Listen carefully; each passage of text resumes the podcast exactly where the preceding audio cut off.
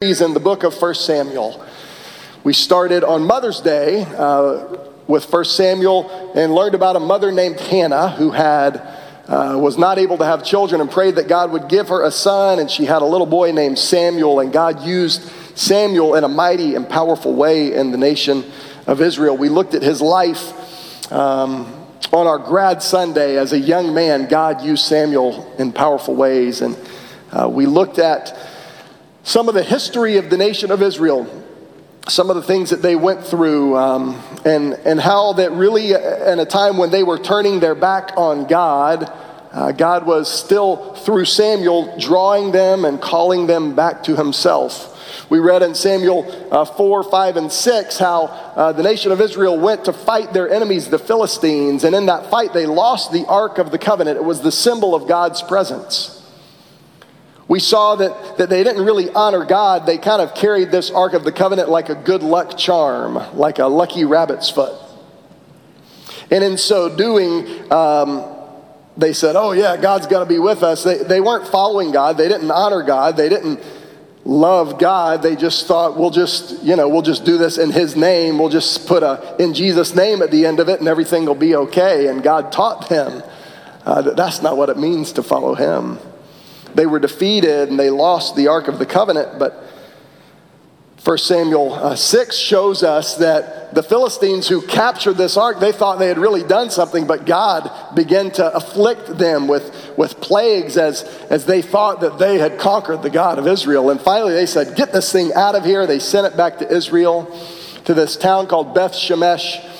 And the people of Beth Shemesh brought it into their town and they opened the lid up, and, and God killed 70 of them because they were desecrating the Ark of the Covenant. And so they said, Get this thing out of here. They called another town called Jabesh Gilead and they said, Come get the Ark. And the men of Jabesh Gilead, or I'm sorry, Kiriath Jearim was the name of the town. They came and got the Ark. And that's where we're going to start today in 1 Samuel chapter 7. And then we're going to look at how Samuel, the prophet, led the nation of Israel. There's a few different applications for us today. There's an application of, of how we should conduct our lives in following the Lord. As Samuel leads the nation of Israel, we can, we can follow his example and, and, and we can have a personal application about how we can follow the Lord.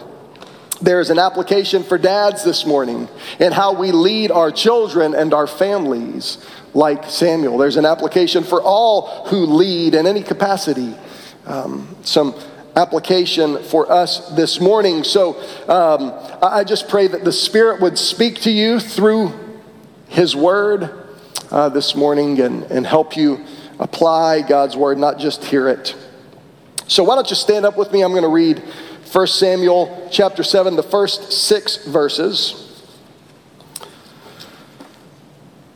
Here's what it says, starting in verse 1. So the people of Kiriath Jearim came for the ark of the Lord and took it to Abinadab's house on the hill. They consecrated his son Eleazar to take care of it. Time went by until 20 years had passed since the ark had been taken to Kiriath Jearim. Then the whole house of Israel longed for the Lord. Samuel told them, If you're returning to the Lord with all your heart, Get rid of the foreign gods and the Ashtoreths that are among you, and dedicate yourselves to the Lord and worship only Him. Then He will rescue you from the Philistines. So the Israelites removed the Baals and the Ashtoreths and only worshiped the Lord. Samuel said, Gather all Israel at Mizpah, and I will pray to the Lord on your behalf. When they had gathered at Mizpah, they drew water and poured it out in the Lord's presence. They fasted that day and there they confessed, We have sinned against the Lord. And Samuel judged the Israelites at Mizpah. Let me pray. God, use your word today. Speak to us through your word. Encourage us, convict us, challenge us, give us ears to hear and hearts to obey. We pray in Jesus' name. Amen. Thanks. You can have a seat. So, here in 1 Samuel chapter 7, we see Samuel leading the nation of Israel. The book uh, that comes before the book of 1 Samuel is the book of Judges. And, and the book of Judges describes these leaders who served Israel. They were called judges. This was a, this was a title of leadership, and, and there were different judges who led.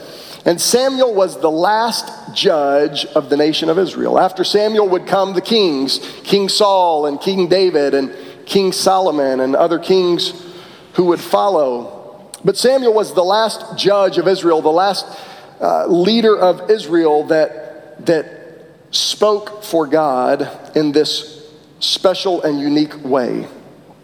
And we see here at the beginning of 1 Samuel 7, after this time, they lost to the Philistines, they had lost the Ark of the Covenant, and now they got it back. It says that the people took it, 20 years had passed, and it says that Israel began to long for the Lord. That's such a beautiful description because God desires that we would long for Him, that we would have a hunger and a thirst for Him, that we would desire Him. Um, that, that Scripture says, Blessed are those who hunger and thirst after righteousness, they will be filled. David speaks in the Psalms, he says, As a deer pants for streams of water, so my soul longs after you. He says, I'm, I'm like I'm like someone in a dry and desolate land who's longing for water. There's this description of a heart that longs for God. And so this morning we see that, that Samuel led the nation of Israel uh, to love God with all their heart. This is the personal application is, is are you loving God with all your heart? The application for fathers and leaders is that we should teach our children to love the Lord with all their heart. Verse 2 Time went by until 20 years had passed since the ark had been taken to Kiriath Jearim. Then the whole house of Israel longed for the Lord. And Samuel told them, If you are returning to God, the Lord, with all your heart, if you are returning to the Lord with all your heart, then get rid of the foreign gods, the Ashtoreths that are among you. Set your hearts on the Lord and worship only Him. Then He will rescue you from the Philistines. The heart is so important, right? The heart is so important. We need to be people who love the Lord with all our heart, not just people who are good citizens, people who obey the rules, people who say, now that's a good guy right there. I mean, being a good guy is not enough. We need to be people who love the Lord our God with all of our heart, soul, mind, and strength. This is what Samuel is calling the nation of Israel to. He says, Okay, are you just saying that you want to follow God, or do you really want to follow God with all your heart?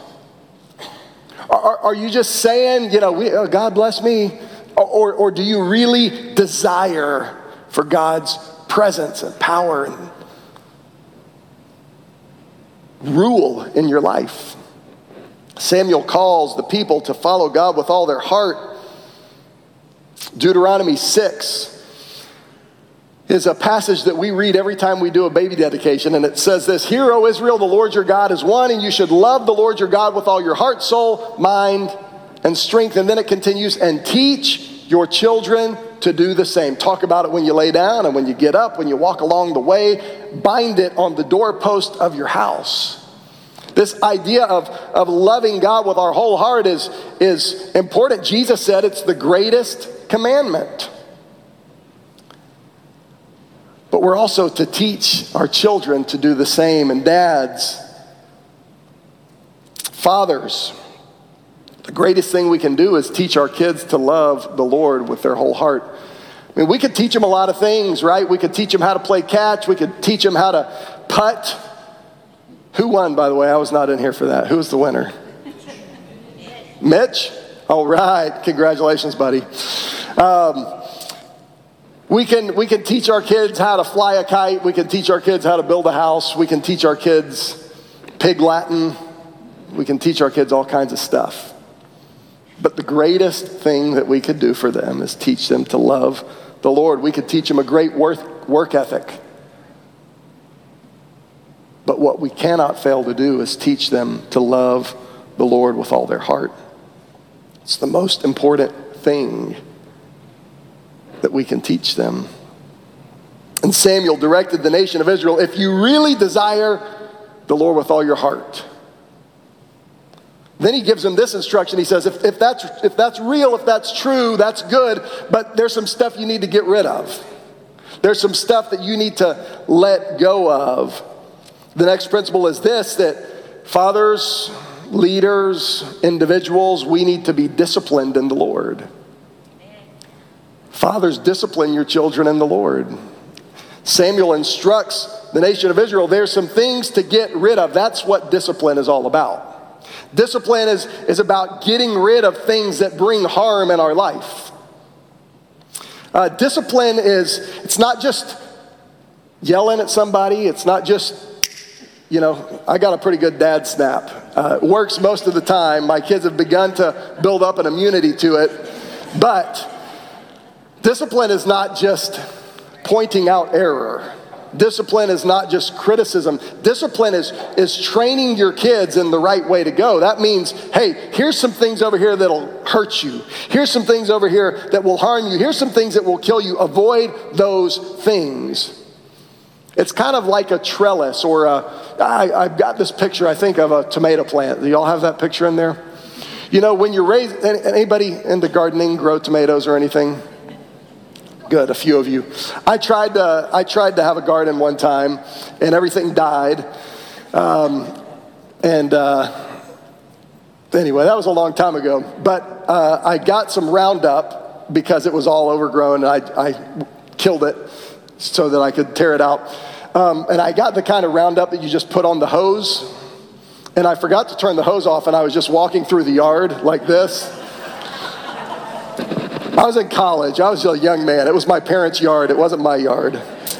Um, but I've never tried to grow anything in a garden since then. But here's the thing tomato plants, if you go to, you know, you can go to Lowe's or you can go to a, a nursery and you'll see tomato plants and they, they have a, a stake in the middle of the tomato plant because the tomato plant has to grow up.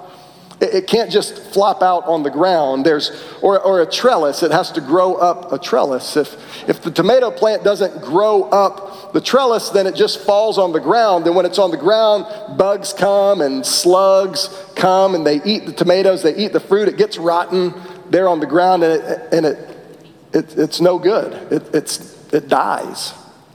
And discipline is kind of like that. It's, it's providing a trellis it's providing a, framework and then directing our children. That's why scripture says, train up a child in the way he should go, and when he is old, he will not depart from it. It's providing a, a framework for their life. That's what discipline is all about. Ephesians also says, Fathers, do not provoke your children to wrath because discipline is not just criticism. I think we have all experienced bad discipline before in our life that was just, you blew it, you messed up, can't believe you did that. That's not helpful. That's, that's not discipline, that's criticism. We're not called to criticize our children, we're called to discipline our children. That's to help them grow in the way God has designed them to grow. And that means we need to call out error, but we need to encourage them in the truth as well. Sometimes kids act like kids because they're kids. I, I have a friend, I, um, kind of a, a, ministry mentor, and I, I remember uh, early on in my parenting life, he, he said, You know, I made a lot of mistakes when I was raising my kids. He said, I, I remember distinctly a time where I was driving the car and my son and daughter were in the back seat and they were driving me crazy. And I said, Stop it, you're acting like children. And they just started to laugh because they're children, and that's what children act like. And that doesn't mean we let our kids get away with nonsense and just say, oh, they're young. But it means that correction is helping them to grow into the people that God has designed them to be, not just making sure they don't get on our nerves. Because sometimes kids are going to get on your nerves. They're going to do things that that annoy you, it's not sin. It's just, I, I, you know, sometimes my kids are just too happy for me. right? Stop laughing. Stop playing. That's my sin. That's not their sin. Right? I mean, I'm having a bad day. That's not their problem because they're having fun together. Well, I know it's about to turn into a fight. Yeah, but really, get yourself together, man. So, discipline is not just about criticizing and calling out. Discipline is helping our kids to grow. It means we have to point out error, for sure. And sometimes we don't want to point out error because it's not that big a deal. I saw, I think I do have this on the screen. I saw this uh, cartoon somewhere, and it's this daddy dog talking to the baby dog.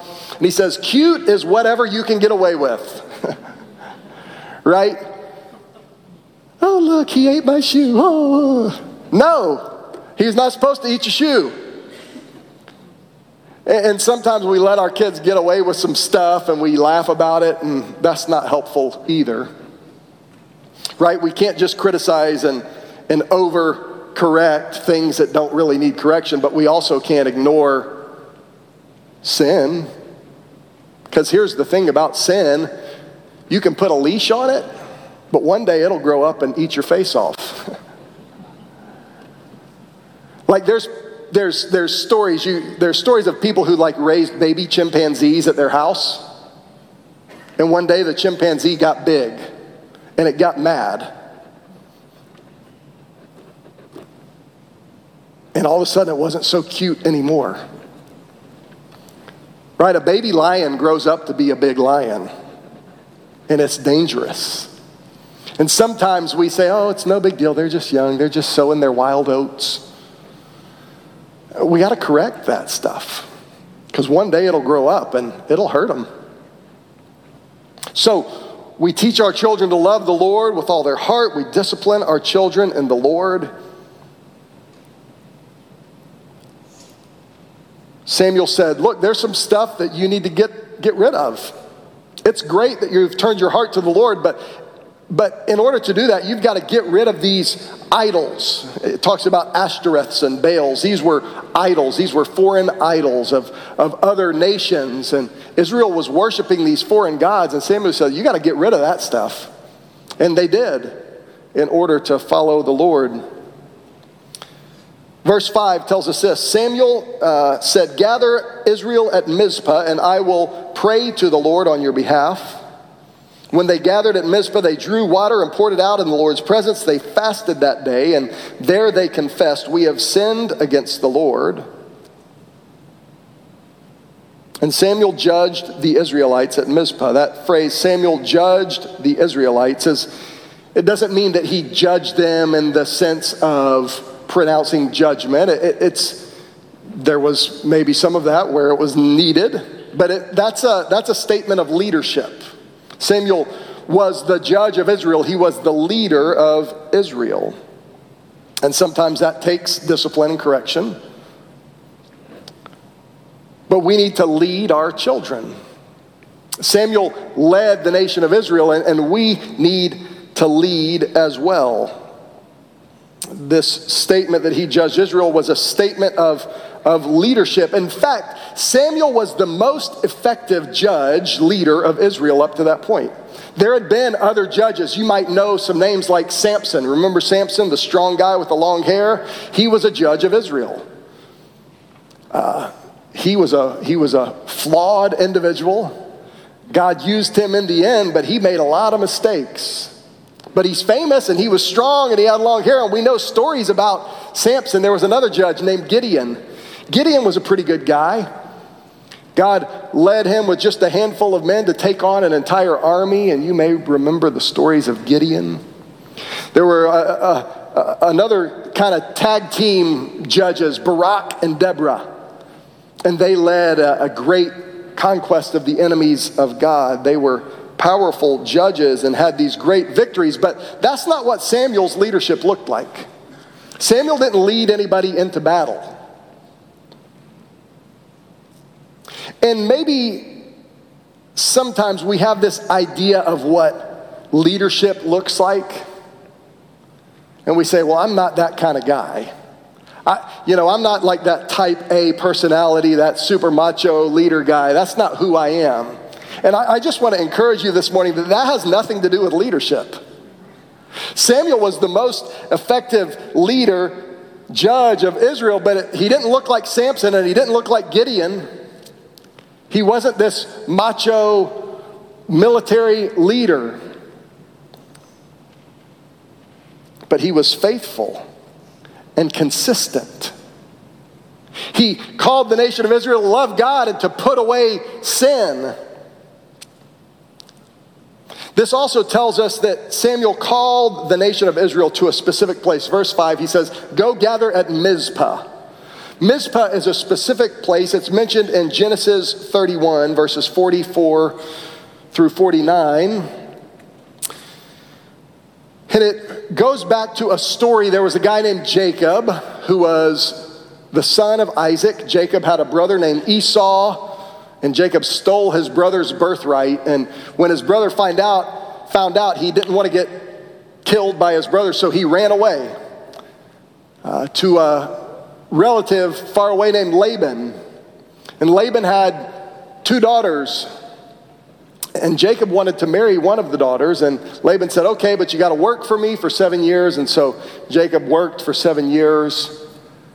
And the guy said, You can marry my daughter now, but not the one you want, the other one. And Jacob said, Oh, come on, man. He goes, Well, work another seven years.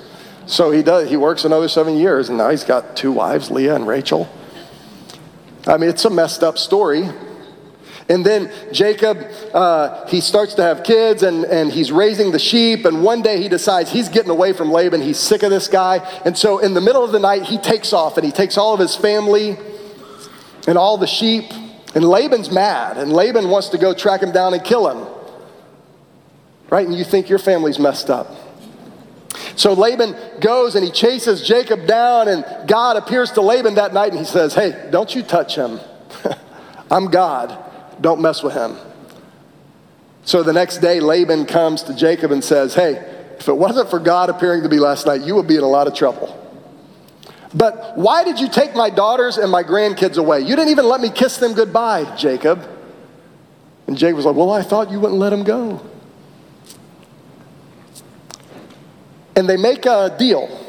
Laban says, okay, let's reconcile. Let's not leave this bridge burned.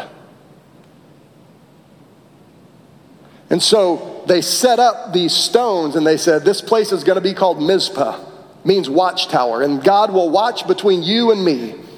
And while we are away, God will watch between us. But what's important is that this is a place of reconciliation where Laban and Jacob reconciled to one another. They didn't leave the bridge burned. So here's all I'm going to say about this. I, have gone on a long time about this kind of side note. But there's some of us in this room, dads, leaders, who need to reconcile some things in our life. If we're really going to lead our families, it needs to be from a place of reconciliation. There's some hurt and some pain in our life maybe the way we were raised, and so we're passing those same that same baggage onto our kids. Maybe some hurt that we've experienced, and we're pointing fingers and laying blame. And, and Samuel reminds us that leadership needs to take place from this place of reconciliation, this place called Mizpah. And maybe this morning, as you think about leading a family, as you think about leading others, as you think about your own life, leading yourself spiritually, there's some things that you need to deal with, that you need to get reconciled in order to properly lead. And your leadership might not look like Samson or Gideon or some somebody else that you look like and say, now that's that's the kind of guy I want to be. Well, just be the guy God created you to be. Ask the Lord to help you, to strengthen you, to help you break cycles that you need to break, to break bondage and, and walls down that you need to break down. Don't pass your hurts on to your kids. Let God deal with those things. Samuel led Israel to love the Lord, to put away sin.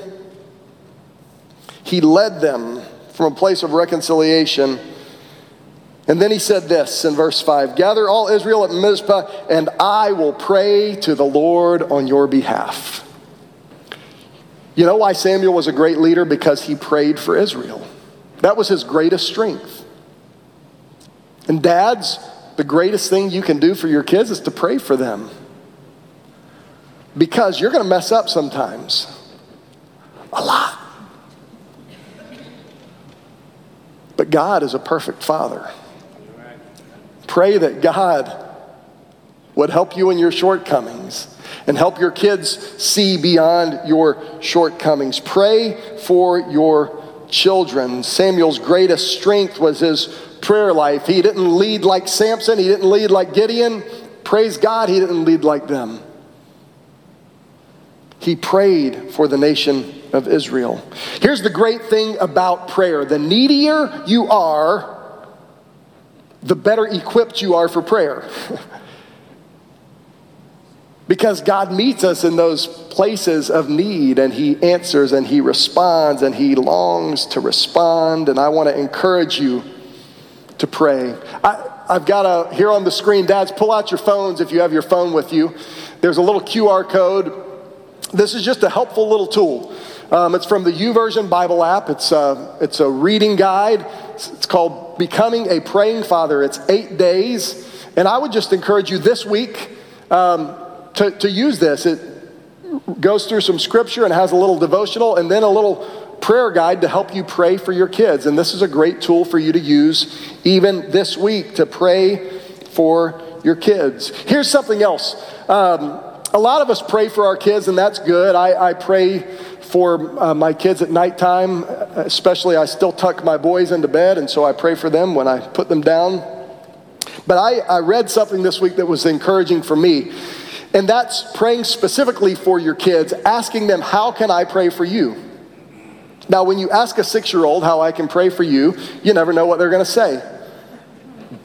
But whatever they say, pray for that thing or, or help them understand what that means. And then it gives you an opportunity later to say, Hey, I prayed for you this week about the big kickball game on Thursday, or well, I don't know, whatever, whatever their prayer request is. How did it go? And and if you grow in that habit as your kids are young, when they become teenagers, and you can ask them, hey, how can I be praying for you this week? And there's some real stuff that they're dealing with. And they can share those things with you. And you can pray for them and you can say, hey, how did it go with your friend this week? How did it go with this thing you're dealing with this week? Pray for your kids. Pray specifically for your kids. And then let your kids see you pray. Uh, when it's time to pray for the meal, don't make somebody else do it. Do it. Uh, if, if you're uncomfortable praying publicly, it's okay, but pray in front of your kids. Let them see you pray. Fathers, pray for your children. I'm going to go through these last things quick because I, I know I'm going a little long today. But we teach our kids to love the Lord with all their heart. We teach them to put away sin, to discipline them. We lead them. We, we lead our children. We lead ourselves. We, we pray for them. And, and here's the last few things. Verse 7 tells us that when Israel was gathered at Mizpah, that the Philistines said, Oh, all the Israelites are gathered in one place. Let's go attack them. And so they came to attack, and Israel said in verse 8, Don't stop crying out to the Lord for us, Samuel, so that he will save us from the Philistines. And Samuel said, Okay, you go fight the battle, and I'll stay here and I'll pray for you. Samuel didn't lead them into battle, he stayed in Mizpah praying for them. And there comes a point in our kids' lives where they have to fight their own battles, and we have to let them do it. Fathers, let your kids fight their own battles. We teach them, we discipline them, we pray for them, and then we trust them to God's hand. And we trust that God will lead them, that He will supply for them. It's God's design. But Samuel didn't stop praying. He stayed there the whole time on his knees praying for Israel. And it tells us that that day God thundered against the Philistines and he, he turned them against each other and he gave Israel a great victory that day. We let our kids fight their own battles, but then we remind them of God's faithfulness. Samuel prayed for them, God delivered them, and in verse 12 it says, Afterward, Samuel took a stone and he set it upright between Mizpah and Shen. He named it Ebenezer, explaining the Lord has helped us up to this point. So the Philistines were subdued and did not invade Israel's territory again. Samuel prayed for them. They went to fight against the Philistines. God delivered them, and Samuel said, Praise God for what he's done. Let's set up a tower right here. We're going to call this Ebenezer, and it means God has blessed us up to this point. Teach your kids about God's faithfulness. Tell them stories of all that He's done in your life. It should go something like this Did I ever tell you about the time? And if they say, Yes, you've told me a hundred times, well, let me tell you again how good God is, how faithful God is, how God supplied for us, how God delivered us, what, how, how God helped me and your mom and early in our marriage when we didn't have anything and we didn't know how we would pay the bill and I forgot to pay the power and the electricity got turned off and mom got home and she couldn't open the garage and she called me and I was like, oh man. And God supplied the need. We all have stories. They're silly, they're little, but they're pictures of God's faithfulness, and we got to tell those stories over and over and over and over again. Be that guy, right? Be that guy that tells the same story, as long as it's a story of God's faithfulness, not about your golf game. They don't want to hear that. Teach them about God's faithfulness. And you know what? Maybe you need to remind yourself about God's faithfulness. Maybe you, you need to remember some of those stories from those early days of your life where God provided, where God saved your marriage, where God stepped in, where, where God delivered you from a dark season of your life, so that one day you can tell your kids about all that God has done. Fathers, remind your children of God's faithfulness. And then verse 15 says this, and I'll wrap up Samuel judged Israel throughout his life. Your job is never done. Your job is never done. Looks different in different seasons. Samuel judged Israel throughout his life, and dads, God has called you to be a dad. That job never ends. Looks different for sure looks different in different seasons. But we teach our kids to love the Lord with all their heart. If we see areas that need to be corrected, we got to say something and help to give direction. We lead. We pray for them. We let them fight their own battles while we're praying for them, and then we remind them of God's faithfulness. Praise God for all that He's done. But our job never ends. And I'm so grateful that we have a Father in heaven who doesn't throw us out of the family when we mess up. He is called the everlasting Father. So, dads, this morning we can lead. We have an example here in the life of Samuel. But more than that, we have the example of a perfect heavenly Father who calls us to love Him, who disciplines us in seasons when we need correction, who leads us beside still waters, who restores our soul. Scripture tells us that Jesus is praying for us even now. He ever lives to make intercession for us at the right hand of the Father. He empowers us to go out.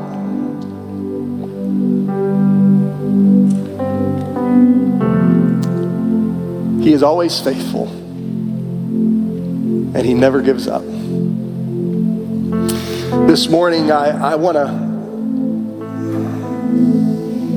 just encourage all the dads in here. Just pray. Pray for yourself. Pray for your own leadership that God would allow you to lead like this.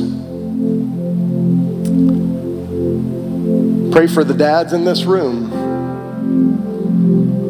Some of you, these, these principles, they apply in your own life. Right? How, how you're leading yourself to know and follow God. I want to pray, then we're going to sing. I think we're going to sing Come Thou Fount of Every Blessing. Uh, there's a verse in that song that says, Here I raise my Ebenezer, hither by thy help I come, or something like that. That word Ebenezer, it's, it's, it's, uh, comes from this story where Samuel says, This is Ebenezer, this is where God has blessed us to. It's a, it's a story of God's faithfulness. Why don't you stand up with me? I'm going to pray, then we're going to sing. And as we sing, I, I invite you to respond. If you're a dad and you want to come pray this morning for your own leadership, I, I encourage you to do that. Maybe you, if you want to bring your kids down and pray with them, that would be a beautiful thing. Maybe there's some other special need in your life that you need prayer for. You come pray. I'll be down here in the front. I would love to pray with anybody who needs prayer this morning. Just come grab me by the hand and let me pray for you. Maybe some of you need to deal with that place, uh, that Mizpah place in your life. There's a place that needs to be reconciled, dealt with in your life. There's some hurt, some pain, some baggage that needs to be dealt with before you can continue to lead. And maybe you just want to deal with those things this morning. But as we sing, I invite you to respond however the Lord is leading you. God, help us to be obedient. God, help us to walk in faith. Help us to go where you lead, knowing that you are faithful, that you have everything that we need, that you will supply. In Jesus' name, amen.